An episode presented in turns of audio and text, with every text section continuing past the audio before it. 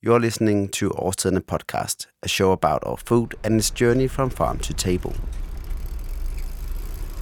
A few weeks ago, I went to one of the old harbor areas in Copenhagen called Christianshavn. Nowadays, Christianshavn is a quiet place where businessmen, artists, hippies, and families with children are living side by side.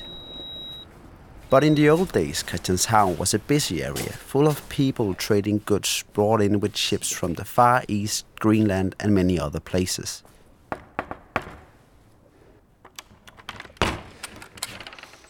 Hey, how are you doing?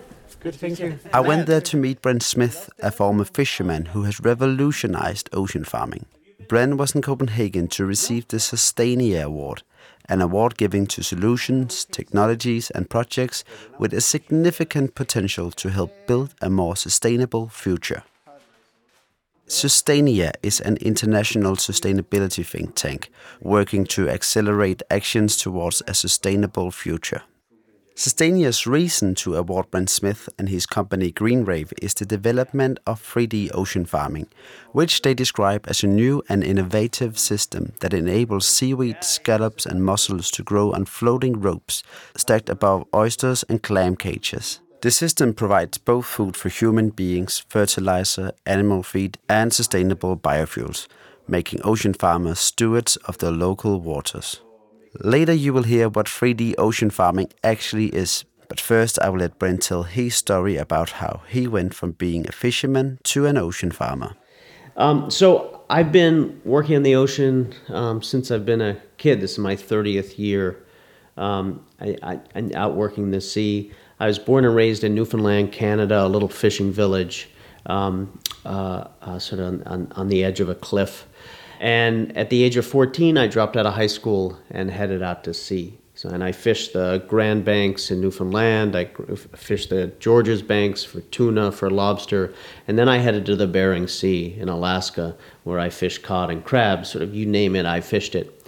I loved the job. As a kid, sort of chasing, hunting things, being in the, the you know 40 foot seas, the humility of that, the solidarity of being in the belly of a boat with 13 other people working 30 hour shifts, and the sense of meaning. And this is where I really developed the taste of a love of work, the sense of meaning that comes with helping feed my country. And that's really what it was to be a fisherman. The trouble was, I was a kid working at the height of industrialization of our seas, so we were tearing up entire ecosystems with our trawls, chasing fewer and fewer fish further and further out to sea, fishing in illegal waters.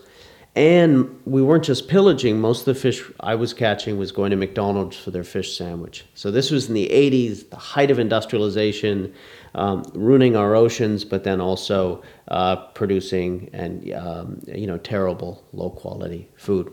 So I was on the while I was out in the Bering Sea, the cod stocks crashed in Newfoundland, and that was a real wake up call for a whole generation of us.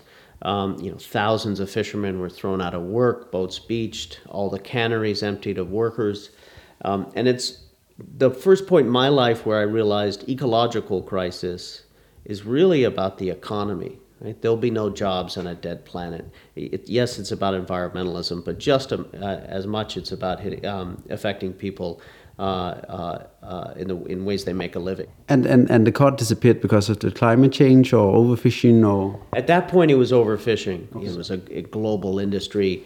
Um, up in Newfoundland, there were boats from all over the world, Spanish boats, Korean boats, everywhere, and um, uh, and it just wasn't sustainable. And so, myself and my generation went on a search for sustainability, um, really thinking, okay, how do we think 50 years out? How do we keep working on the water? And I ended up in the aquaculture, the salmon farms in northern Canada, because that was supposed to be the answer to overfishing. Um, instead, it was more of the same, you know, using antibiotics, uh, using pesticides. We were growing really terrible tasting fish. And, uh, you know, I look back on it and it was uh, Iowa pig farms at sea. Um, uh, extremely uh, environmentally destructive and producing just terrible food. Bren was a disillusioned man, but he kept looking for a more sustainable solution. In his search, he became an oyster farmer. As an oyster farmer, Bren started farming the sea instead of being a hunter of the sea, After seven years in the oyster farm, storms began to hit and eventually destroy the oyster farm. Bren realized he had to come up with a new idea if he wanted to continue working on the water. And that was the beginning of what is now known as 3D ocean farming. Uh, after my farm was destroyed, I had to. Uh, I wanted to stay working on the water. I wanted to continue farming, so I began to reim- reimagine um, my farm, began experimenting with new methods of growing and new species. And what I ended up doing was you begin using the entire water column from top to bottom to grow as many species as I could, a mix of seaweeds and shellfish um, in small, small 20 acre plots. Um, and produce it not only for food, but also animal feed, fertilizers, um, uh, uh, and, and biofuel as well. And that was the beginning of what we're calling, you know, 3D ocean farming. What we've done is um, uh, sort of imagine an underwater garden. So what you ha- we have hurricane-proof anchors on the edges of the farm, which um, with buoys floating at the surface, and then just horizontal ropes about eight feet below. And so think of kind of a scaffolding system out of rope. Um, and from there, from those uh, those those horizontal ropes, we grow our kelp, uh, our seaweed, vertically downwards. Next to that, we have our scallops in something we call lantern nets, also hanging down, and then mussels in mussel socks. And then below that, we have our oysters sitting off the bottom in cages, and then clams uh, we have down in the in the mud. And really, when we go vertical, we're able to grow way more food than before. My my farm used to be 100 acres, now it's 20 acres, um, and I'm producing um, uh, significantly more. I mean, in a in a uh, per acre, I can produce 20 to 30 tons of seaweed, 250,000 uh, shellfish. And if you were to take a network of our 3D farms, uh, uh, uh, totaling the size of Washington State, you could uh, feed the world. So we can produce incredible amount of food per acre, and I think most importantly, all this food is zero input food. So the wonderful thing about shellfish and seaweeds, we don't have to feed them. Unlike salmon, unlike livestock, we don't have to feed them. We don't have to fertilize. Um, uh, and um, uh, we don't need any land and we don't need any fresh water. So the zero input food makes it the most sustainable form of food production on the planet. And one of the keys to understand this concept is also the kelp. Kelp looks like something um, you normally don't want to eat, but I know that you would like us to start eating kelp, and that's the whole one of the big like cornerstones in the whole idea of uh, of what you're doing. Why do you think that, that people would like to eat that?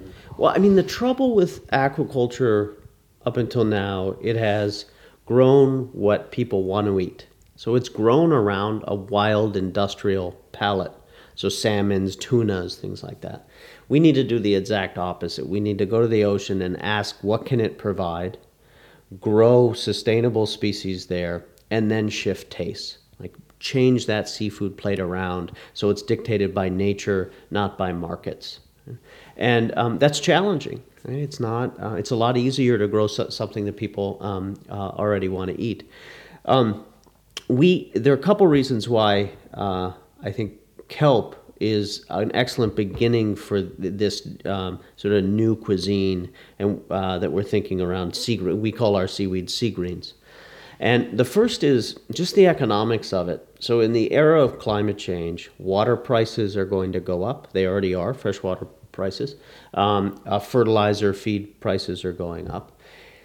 Um, uh, our, our, zero input food is really cheap to grow because we don't have to feed, we don't have to fertilize, we don't have to uh, water it, and which means then it's going to be extremely affordable to eat. So our kelp is going to be the most affordable food in the supermarket in the next 20, 30 years. That's one piece. The other thing is, you know, there are 10,000 um, uh, ocean vegetables. Um, and, you know, 99% we haven't eaten. So kelp is just the beginning. It's sort of a gateway drug into an entirely new set of vegetables, arugulas, tomatoes, corns that people have never, never tasted before. Now, we work very closely with chefs to try to make kelp delicious, make turn it into the new kale. for us. And um, I was actually just eating at Noma a few a few hours ago, and there were six kelp dishes that we we ate, and absolutely delicious. Well, we one of our most popular dishes in New York is um, kelp noodles with uh, that we have barbecue sauce with parsnips and breadcrumbs. So this isn't seafood. Think of it in terms of vegetables. Right? And kelp has a really mild flavor. It's packed full of uh, umami. So it's this really good sort of um, uh, on ramp to desushify seaweed. The 3D ocean farms do not only create food, they also help rebuilding the ecosystems and have no need for fresh water, fertilizer, or pesticides, which makes it one of the most sustainable forms of food production on the planet. I mean, everyone's trying to create these amazing new technologies that will address climate change, new kinds of steel, you know, um, carbon capture in, in uh, uh, uh, a, while we burn coal, things like that. Well, it turns out Mother Nature created two technologies that are really great at fighting uh, climate change and the effects of climate change. So, oysters, for example, filter up to 50 gallons of water a day one oyster, which and they pull nitrogen out of the water column. Now, over nitrification is the cause of the spreading dead zones um, uh, in our oceans around our globe. Kelp soaks up five times more carbon than land-based plants. It's called the sequoia of the sea. Um, so as a and uh, mussels, the same thing, soak up a lot of carbon um, and, and a lot a lot of nitrogen. So in a way, what we are is climate farmers, actually mitigating climate change while we're addressing food security and feeding local communities. But the farm itself um, also acts as an artificial reef because there's just so much activity, so many species that we're growing. It attracts over 150 different kinds of fish, and we have seals and birds that come to our farm. You know, my area used to be a barren patch of ocean. Now it's a thriving ecosystem. Now, last piece is um, our farms function as storm surge protectors because it creates a barrier between um, you know the, the, the storm surges that come in uh, and the shoreline. That used to it used to be natural oyster reefs that did that in, in North America. Our farms are replacing that. In the long term, what happens when you remove the, the farm? Yeah. Well, the, the key to ocean farming is overproduction and under harvesting. So, what I mean by that is we leave the wild species alone. All we do is we go out and get a few mussels, a few oysters, a couple pieces of kelp, bring them back to our hatchery, and spawn them. And then move move those seeds out onto our farm, grow them out, and then all of our crops send more seed and spores out into the ecosystem, which then revives that those wild populations. And we just harvest what we have planted. And so, actually, um, uh, uh, uh, the wild populations of kelp or shellfish are, are um, uh, it's becoming more and more abundant uh, every year that we farm. When the fish disappear, fishermen have no fish to catch and therefore no jobs.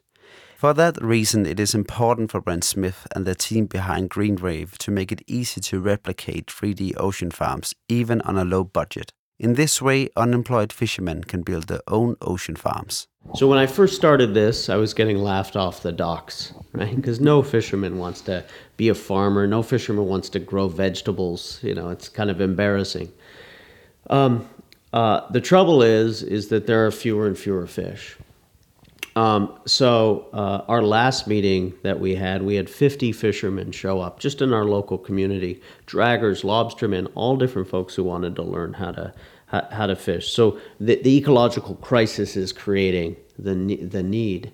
Um, at the same time, there are all these land-based farmers, young farmers, who haven't been able to buy property and build uh, uh, farms on land who are coming to us because it's so cheap to build one of our farms because we don't have to fight gravity and we don't have to feed what we grow or fertilize it. Um, uh, really, anybody can do this. It's 25 acres, I mean, $25 per acre per year to, to, to um, you know, own the property. And we open sourced our farming model so anybody with 20 acres and a boat and $20,000 can start their own farm and be growing the first year.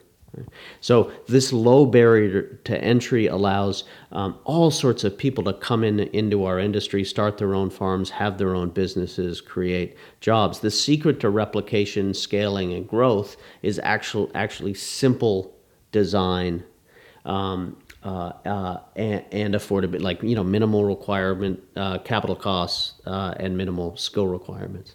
Now, um, we're having huge success uh, uh, replicating the farms. We have requests to start farms in every coastal state in the U.S. and Canada and 40 countries around the world. Like people want this. We get thousands and thousands of of requests, and I think this is the opportunity to look at our oceans and do food right, do agriculture right, and create an economy that creates you know tens or hundreds of thousands of jobs around the around the globe, but jobs where people can still do what I did as a kid, which is have the pride of feeding their country. Right now, there are only 3D ocean farms along the east coast of Northern America.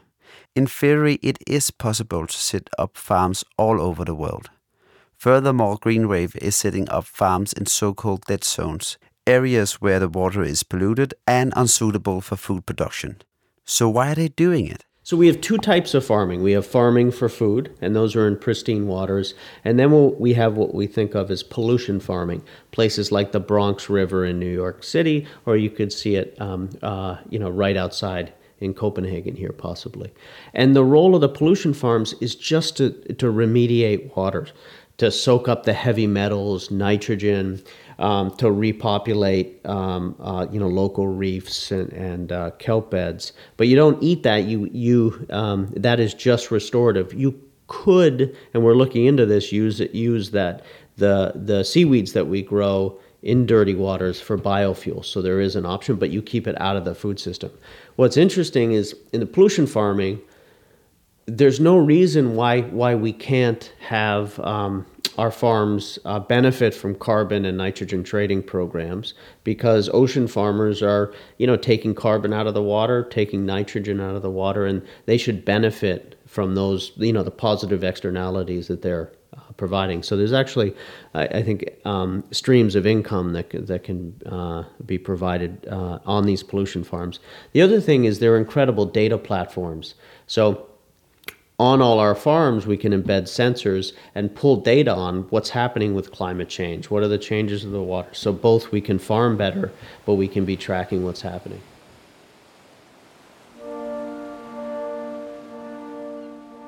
In the future, food will be in short supply, so we have to come up with new sustainable solutions for food production.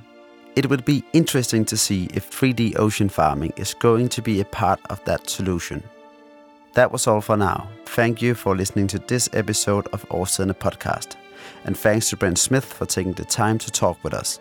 If you want to know more about Greenwave and their work, then check out their website, greenwave.org.